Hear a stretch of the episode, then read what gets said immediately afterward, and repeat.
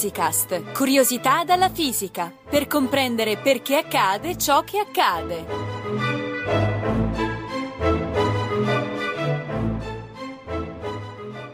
In questa puntata parliamo ancora della luce, intervistando Foss, il personaggio creato nel blog gruppolocale.it da Marco Castellani dell'Osservatorio Astronomico di Roma che ci spiegherà cosa vuol dire essere un fotone, quanto sia lunga la strada per illuminarci e che fortuna sia essere privi di massa.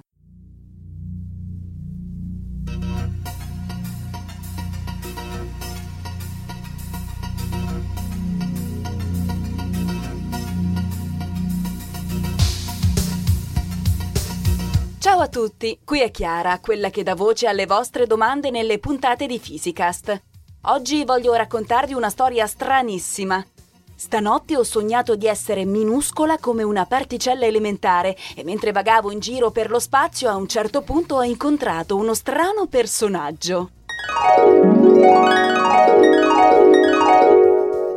Ehi tu, che strana che sei! Non ho mai visto una particella elementare della tua forma, decisamente inusuale per il mondo subatomico. Particella elementare? Non so che vuoi dire. Io sono un essere umano, mi chiamo Chiara, ma tu chi diavolo sei piuttosto? Interessante l'essere umano. Comunque ecco, mi presento, mi chiamo Fos, che è il nome greco per fotone, la particella cioè, che costituisce la luce e tutte le altre radiazioni elettromagnetiche, dalle onde radio ai raggi gamma. E scusa se è poco. Allora dimmi, Foss, dove siamo? In un altro mondo? Ma no, siamo sempre nel tuo universo, solamente a una scala molto più piccola, quella delle particelle elementari, appunto. E io, come ti dicevo, sono un fotone, mm. sai, io e i miei amici riempiamo un universo di luce, proprio quella che ti permette di vedere i fiori, gli alberi, il sorriso di un ragazzo, la corsa di un bimbo. Mm. Insomma, tutto perché ci mettiamo di mezzo noi, che, dopo aver sbattuto sulle cose che ti stanno intorno, urtiamo i tuoi sensori biologici e ti portiamo le immagini del mondo circostante. Lo facciamo continuamente e in fondo non ci stanchiamo neanche troppo. Senza di noi miagolereste nel buio, come direbbe qualcuno. Forse, visto che siamo così importanti, parere personale, si intende, vorresti avere qualche informazione di più su di noi? In effetti, sai, mi piace parlare un po' di me. Wow! Ma certo, parlami di voi fotoni, questo sì che è un incontro inusuale. Inusuale? Beh, non direi proprio. Chissà quanti miei amici avrà già incontrato. Magari voi umani non ci pensate spesso, ma la prima cosa che fate la mattina appena aprite gli occhi è quella di avere a che fare con noi altri. Eh già, hai proprio ragione, in effetti ne vedo parecchi anche qui, di fotoni come te. Laggiù ce n'era uno un attimo fa, Eccone qua un altro e un altro ancora, ma sono già sfrecciati via. Caspita, come corrono i tuoi amici. Andate sempre così di fretta? Beh, ti dico subito che noi fotoni non possiamo star fermi. Tu qui mi vedi fermo a parlarti, ma si sa, in un sogno puoi fare quello che vuoi. Nella realtà noi fotoni esistiamo soltanto alla velocità della luce. Ed è una velocità pazzesca, immagina tu che in appena un secondo riusciamo a fare quasi 300.000 km, come dire sette volte e mezzo giro della Terra. Che?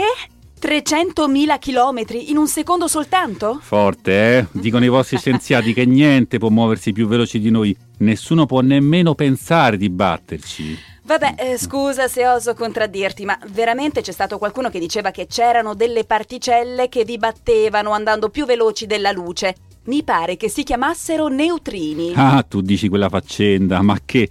Figuriamoci se quei nanerottoli dei neutrini vanno più veloci di noi. Ma scherzi? L'hanno detto, è vero, ma poi hanno dovuto fare marcia indietro, mm. tutte balle, grandissime balle. Ah, sì? Era una valutazione errata dovuta a un problema tecnico. Fino ad ora non si è mai trovato nessuno capace di correre più di noi. La velocità della luce è la più grande che ci sia e una velocità più grande non può proprio esistere. Se lo dici tu. Io però non ho mica capito, come fa la velocità ad avere un limite? Si può sempre accelerare per andare un po' più veloce, no? Come fa? Ce lo spiega la teoria della relatività di Einstein, che dice che più la velocità di un oggetto si avvicina a quella della luce, più il suo tempo si dilata e il suo spazio si restringe. Mm. Perciò, man mano che un oggetto accelera, la sua velocità rispetto a te aumenta sempre di meno perché impiega un tempo sempre più lungo per spostarsi di un tratto sempre più breve, tanto che non arriva mai alla velocità della luce in pratica. Nelle vostre scuole ancora non lo insegnano, ma questa cosa ormai si conosce da più di cent'anni. Perfino i tuoi amici a fisica se l'hanno spiegato in una puntata apposta. Già, me la devo riascoltare. A dire il vero, i miei amici mi hanno detto parecchie altre cose su di voi fotoni, per esempio che ogni tanto vi camuffate da onda. Anzi, che lo fate così spesso che alla fine non si sa più se siete onde travestite da particelle o particelle travestite da onde. Eh, eh l'hai detto, siamo dei veri trasformisti noi e ci piace scherzare. Lo scherzo che ci è riuscito meglio fu mm-hmm. quello di aver fatto completamente impazzire i vostri scienziati sin dalla fine dell'Ottocento, proprio quando pensavano di aver sistemato quasi tutto nel loro modello della fisica ma è stato davvero divertente, lasciamelo dire. Li abbiamo proprio mandati fuori di testa. Più cercavano di capire come siamo fatti, meno si raccapezzavano. Onda o particella, come sei veramente, potrebbe chiederci qualcuno. Ecco appunto, è proprio quel che piacerebbe sapere anche a me, anche agli ascoltatori di fisica. Eh beh, eh beh, il dibattito su come siamo di fatto è durato per parecchi anni, ma alla fine hanno dovuto arrendersi, siamo onde e particelle insieme, mm-hmm. ovvero secondo alcuni esperimenti ci comportiamo come onde, Secondo altri ci comportiamo come particelle e non c'è verso, sai, una sola interpretazione non va bene, non spiega mai tutte le cose. Non che a tutti abbia fatto piacere questa inattesa grana, ti dico, gente smagata come Einstein ce la mise proprio tutta per risolvere questa imbarazzante dualità in un senso o nell'altro. Ma non ci riuscì, anche se devo ammettere imparò un sacco di cose su di noi e sulla natura del mondo fisico. Eh sì, lo conosco il vostro paradosso. Quando la luce passa attraverso un forellino si apre a ventaglio come se fosse un'onda, ma poi quando finisce sul sensore di una macchina fotografica colpisce un solo elettrone alla volta, come se fosse una particella. Solo che a me queste due cose sembrano un po' contraddittorie, scusami, eh. In una particella l'energia è concentrata, mentre in un'onda è dispersa in un ampio spazio. Io però ho la fortuna di averti qui davanti a me e la luce sei tu. Dai, a me puoi dirlo, cosa sei? Onda o particella? Rimani tra noi, promesso? Beh, beh, quello che posso dirti è che una cosa Einstein la capì. Ognuno di noi nasce sempre come un fotone, con un preciso pacchetto di energia. Mm-hmm. Poi si propaga come un'onda e infine muore di nuovo come fotone quando interagisce con un'altra particella, alla quale regala l'intero pacchetto. E questo, sai, è proprio ciò che i vostri fisici chiamano un quanto di luce. Quello che Einstein proprio non volle ammettere, ma per fortuna ci pensarono De Broglie, uh-huh. Heisenberg e Schrödinger, quelli che fecero la meccanica quantistica, è che per capire me e i miei amici si doveva proprio abbandonare il determinismo ottocentesco, quello per cui si pensava che se conosci bene le premesse puoi capire l'evoluzione di un sistema con la precisione che ti pare. E perché? Non è così che stanno le cose? Eh no, carissima amica, le cose sono un pochino più complesse e anche mm. un pochino più libere se mi permetti. Tant'è vero che alla fine perfino i fisici più conservatori hanno dovuto piegarsi e tirare in ballo la probabilità per capire come ci comportiamo. Ovvero non dicono più se siamo qui o là, ma soltanto con che probabilità possiamo trovarci qui o là. Ah. Sembra poco, ne convengo, invece è cambiato tutto. Quello che deve essere misurabile che ha senso fisico è soltanto la probabilità, non più la posizione. Pensa tu. Probabilità, dici, eh? Mm. E cioè?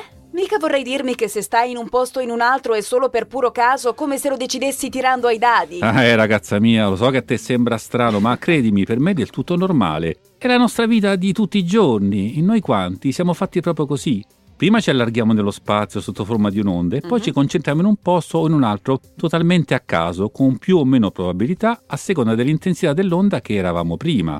Aspetta, aspetta, fammi ricapitolare un attimo che mi sta venendo un mm. cerchio alla testa. Mm-hmm. Dunque, ognuno di voi, quanti di luce, nasce come un fotone. Un pacchetto di energia concentrata in una piccola regione, giusto? Mm-hmm, mm-hmm. Ma poi immediatamente comincia ad espandersi nello spazio propagandosi come un'onda alla velocità della luce. Mm-hmm. Poi continua a viaggiare in forma di onda finché non investe altre particelle con le quali può interagire oppure no in modo del tutto casuale ma con maggiore probabilità laddove l'onda è più intensa. Esatto. A quel punto, se l'interazione accade, la sua energia si trova di nuovo concentrata in un piccolo spazio, in forma di fotone, e viene così ceduta interamente alla particella con cui ha interagito, giusto? Accidenti, l'hai detto meglio di me. È ah, pur sempre una descrizione pittorica che non scriverei nero su bianco su un testo di fisica, mm-hmm. ma esprime piuttosto bene il concetto. E eh, devo dire che da, che da quando gli scienziati hanno capito che le cose qui da noi funzionano così, voi lassù avete avuto un vero boom tecnologico e chi vi ferma più ormai? Puoi dirlo forte. Avete compreso come funzionano gli atomi, così avete potuto costruire i semiconduttori e tutti i vostri dispositivi elettronici come i diodi, i transistori, LED. Mm-hmm. E così sono venuti fuori i computer, i cellulari, le wow. fotocamere digitali e chissà quante altre cose tirerete fuori nei prossimi anni. Eh Tutto questo perché il comportamento di noi particelle è così squisitamente casuale. Se non fosse così, ti dico, i microchip non potrebbero proprio esistere, mm. e anzi non potrebbero esistere nemmeno gli atomi e tutta la materia che forma ogni cosa. Vabbè, eh, senti, non vorrei diventare troppo filosofico. In fondo sono solo un quanto di luce. Ora scappo, anzi, te l'ho detto fermo proprio, non ci so stare. Ciao! Ciao, ciao, è stato un piacere incontrare. Ma, ma, ma dov'è? È già sparito. Era così simpatico. Parlare con lui era bellissimo. Ormai sarà già un milione di chilometri da qui.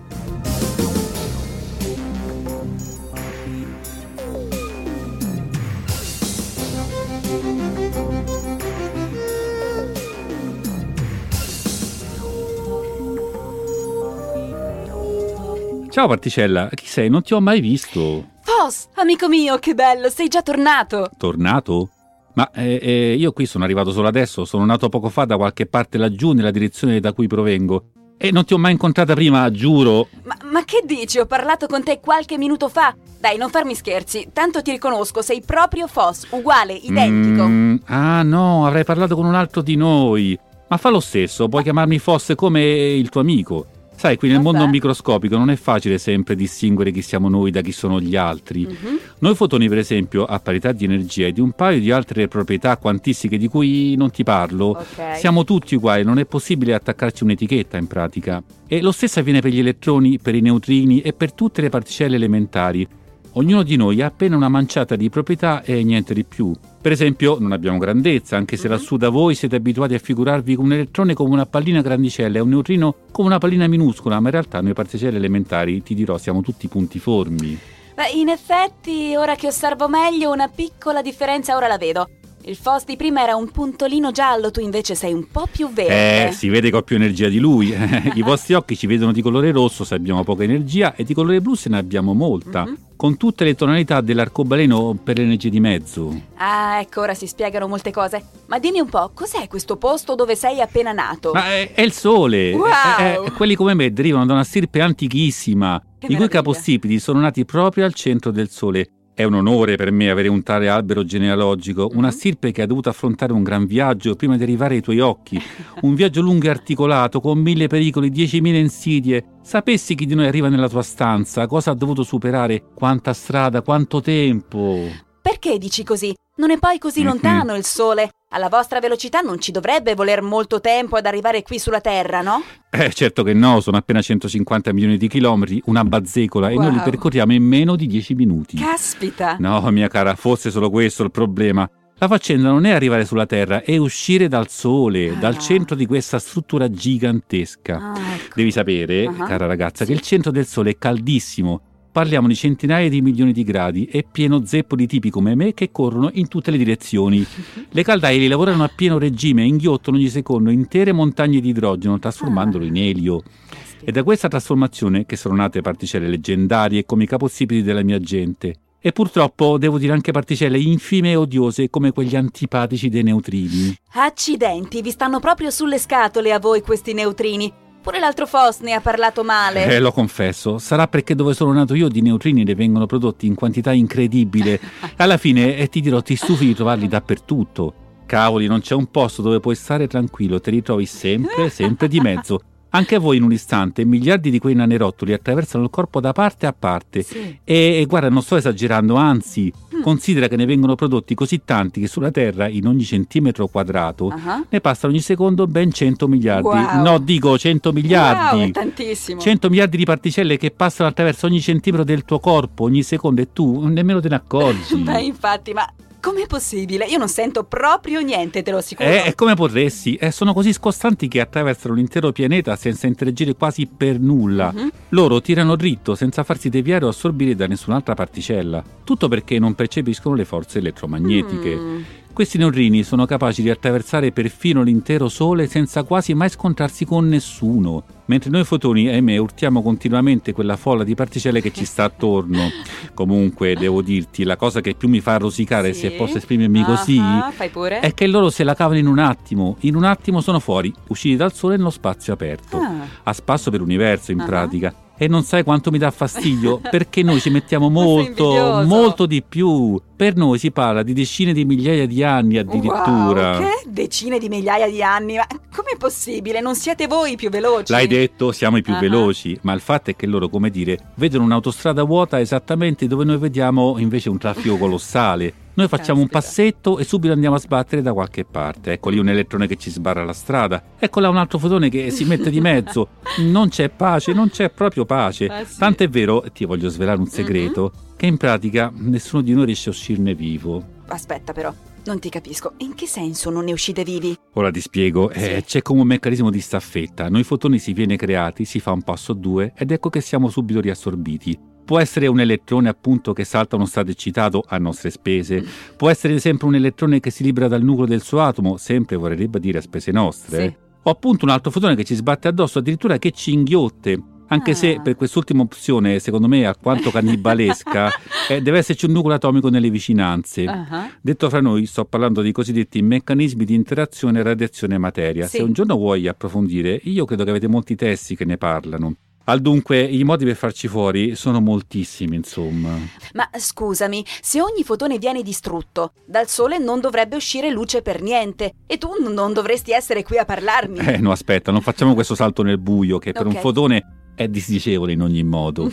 La cosa che ti volevo dire è questa: eh, pur se un fotone punta verso l'uscita, pur se è Mhm. nella direzione giusta per scappare via, ebbene questo tanto non dura. Il fotone Ah. sparisce cedendo la sua energia alla particella che ha colpito. Però un attimo dopo la particella riemette quell'energia creando un nuovo fotone e così via. Il punto è che un attimo dopo il fotone sarà orientato a caso in un'altra direzione. Ecco la conseguenza noiosissima dell'interazione, la strada giusta è già persa. E via di questo passo, e non ti so dire quante volte. No, insomma. Insomma, siamo come ubriachi che puntano da una parte, ma per arrivarci fanno un cammino molto arzigogolato, vagando qua e là in tutte le direzioni possibili. Capisci che per arrivare fuori dal sole ci mettiamo una quaresima. e alla fine il fotone che esce fuori non è certo quello creato dalla fusione nucleare nel centro del sole, ma un suo lontanissimo discendente. Sì. Dunque la morale eccola qui, Sì. nonostante noi si vada alla velocità massima, Ah. garantito sempre a tavoletta, quei nanetti di neutrini ci battono alla grande nella Ah, corsa verso accidenti. l'uscita. Con loro perdiamo sempre, non c'è verso. Dimmi un po' se anche a te non girerebbero le particelle per questo. Mamma mia, questo sì che è un crudele destino. Essere più veloci ma arrivare per ultimo. Povero Foss. Puoi dirlo forte, quei bastardi di Norrini sempre sotto i riflettori si sono appena scippati perfino il Nobel e proprio adesso nel 2015, l'anno internazionale della luce che era tutto dedicato a noi fotoni, io non ho parole. Eh, Vabbè, ora vado, devo scappare. Addio.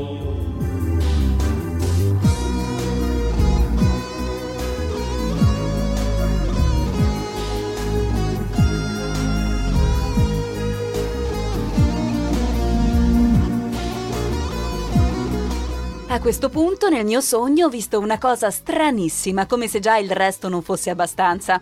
C'erano due elettroni che si dirigevano l'uno contro l'altro, ma invece di scontrarsi hanno cominciato a lanciarsi a vicenda una quantità di fotoni. Sembrava che giocassero a ping pong facendoli rimbalzare avanti e indietro a una velocità impressionante. Dopo questa partita poi i due elettroni si sono nuovamente allontanati, come se quello scambio di fotone li avesse respinti.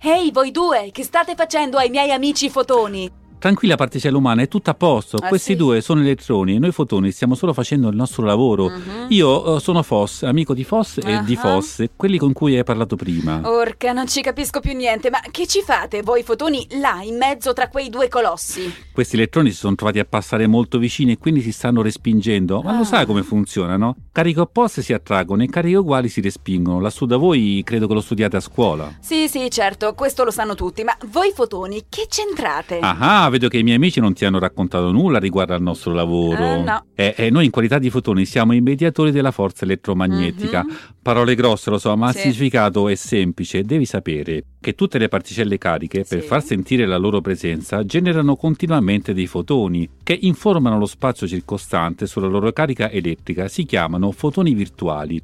Quando una seconda carica si avvicina alla prima, viene investita da questo flusso di fotoni e interagisce con essi allontanandosi o avvicinandosi a Mm. seconda della diversità o dell'uguaglianza delle cariche.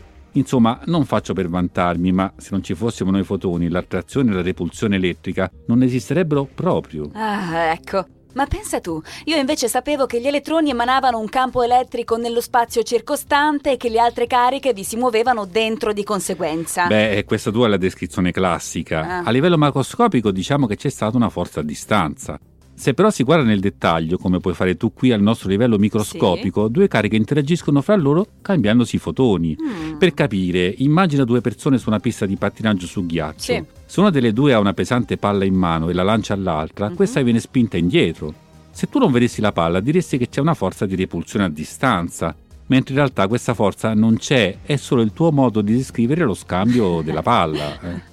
Nella interazione fra due elettroni, il ruolo della palla, indovina un po', è fatto da noi fotoni. Wow. Tutto questo lo spiega bene la meccanica quantistica. Caspita, che forza! E che altro spiega la meccanica quantistica? Ah, un sacco di cose. per esempio, spiega com'è che il campo elettrico si estende all'infinito. E il motivo è che noi fotoni semplicemente non abbiamo massa. Ma come sarebbe? Come fa una particella a non avere massa? Allora non esiste. la cosa potrebbe essere sorprendente a pensarci bene. Specialmente se sei di quelli che pensano che una cosa per esistere deve potersi toccare. Uh-huh. Beh, no, scordatelo proprio, un fotone ecco. non si tocca, non si tocca. E neanche un campo elettrico se per questo si tocca. Ecco. Ah. Ecco, proprio io, proprio io che ti sto parlando, non ho massa e vedi come sono snello, no? okay. Cioè, esistono un sacco di cose che non si possono toccare, esistono semplicemente. Uh-huh. E io sono una di quelle. Siamo così concreti che se metti caso sparissimo in un istante, voi uomini piombereste nel buio più totale non potreste vedere proprio un bel niente. Quindi eh, io esisto, ma non ho massa. Beh, non hai massa, esagerato. Sarà un modo di dire. Magari vuoi dire soltanto che pesi poco, pochissimo, mm, quasi niente. E invece no, non quasi niente, proprio niente. Ok. Non è che sia quasi uguale, no, eh, fa tutta la differenza del mondo, anzi dell'universo. Ma scusa, Fosse, abbi pazienza, ma perché mai farebbe tutta questa differenza? Vedi, eh, la forza elettromagnetica è una delle quattro forze fondamentali dell'universo. Mm-hmm. Sono solo quattro in fondo è molto semplice, vedi? okay. Le altre sono la forza gravitazionale, mm. la forza forte e la forza debole. Le ultime due lasciale perdere per ora perché sì. diventano importanti solo a livello dei fenomeni atomici. Okay. Nell'universo la forza elettromagnetica e quella gravitazionale spiegano praticamente tutto. Ed eccoci al punto, sono forze che si estendono all'infinito. Cioè? Che intendi, Post? Eh, come che intendo? Che la Terra è attirata dal Sole, ad esempio, sì. anche se è lontanissima da lui, uh-huh. vedi? Non c'è problema di lontananza, due corpi con massa si possono allontanare indefinitamente, ma subiranno sempre un'attrazione gravitazionale che tenderà a riportarli vicini, seppure ridotta a un valore microscopico, mettiamo. Sì. E così fa pure la forza elettromagnetica che attira fra loro cariche opposte e respinge cariche uguali. Non c'è affatto il problema di quanto siano lontane, la forza elettromagnetica le attira o le respinge in maniera inversamente proporzionale alla distanza fra loro elevata al quadrato, uh-huh. fino all'infinito. Wow. Fossero pure i margini estremi dell'universo, ma questo è possibile solo grazie a noi che non abbiamo massa, uh-huh. perché come hai visto siamo noi fotoni che trasportiamo l'interazione elettromagnetica. Perché, scusa, se aveste massa la forza elettrica non arriverebbe all'infinito? Ah, niente affatto. Lo proibisce il principio di indeterminazione di Heisenberg. Il principio di Heisenberg. Suona spaventoso, lo so, ma è semplice. Nello spazio le particelle si creano e si distruggono in continuazione e ti dico, lo spazio vuoto non è affatto vuoto, è come in perpetua ebollizione, come ti hanno raccontato a Physicas e sulla sì? puntata sul vuoto. Sì. È il principio di Heisenberg che regola questa spinosa faccenda. In pratica eh, dice che tanto più grande l'energia o la massa di una particella virtuale che sì. spunta fuori, tanto meno essa può vivere prima di scomparire nuovamente nel vuoto. Ok, e allora? E allora tanto meno strada può fare nel suo tempo di vita mm. e perciò se sei una particella e vuoi arrivare lontano devi avere una massa piccola o meglio eh, non averla proprio. Ah, ecco. Ed è qui, eh, cara ragazza, che io vinco alla grande. Non avendo massa per niente posso vivere quanto voglio wow. senza violare il principio di Heisenberg. Caspita. E così posso andare lontanissimo, lontanissimissimo, davvero. Per questo noi fotoni possiamo trasportare l'interazione elettromagnetica fino all'infinito. Wow. Se invece avessi massa, come ad esempio le particelle mediatrici delle interazioni forti, quelle per cui i protoni e i neutroni si attraggono nel nucleo di un atomo, per capirci, il mio raggio di azione sarebbe senz'altro più limitato. E infatti loro fuori dall'atomo, puff, poverette, non ci arrivano proprio. Eh, certo che visto da così vicino il mondo delle particelle si capisce molto meglio. Bene, ora ti lascio al tuo lavoro. Chissà quante belle cose riuscirai a vedere percorrendo l'universo. E grazie ancora per tutte le tue spiegazioni. Racconterò a tutti del mio amico Foss, il fotone. Beh, spero di averti illuminato, del resto è quello che faccio un po' per mestiere. è stato un piacere, ciao! Ciao, ciao, ciao.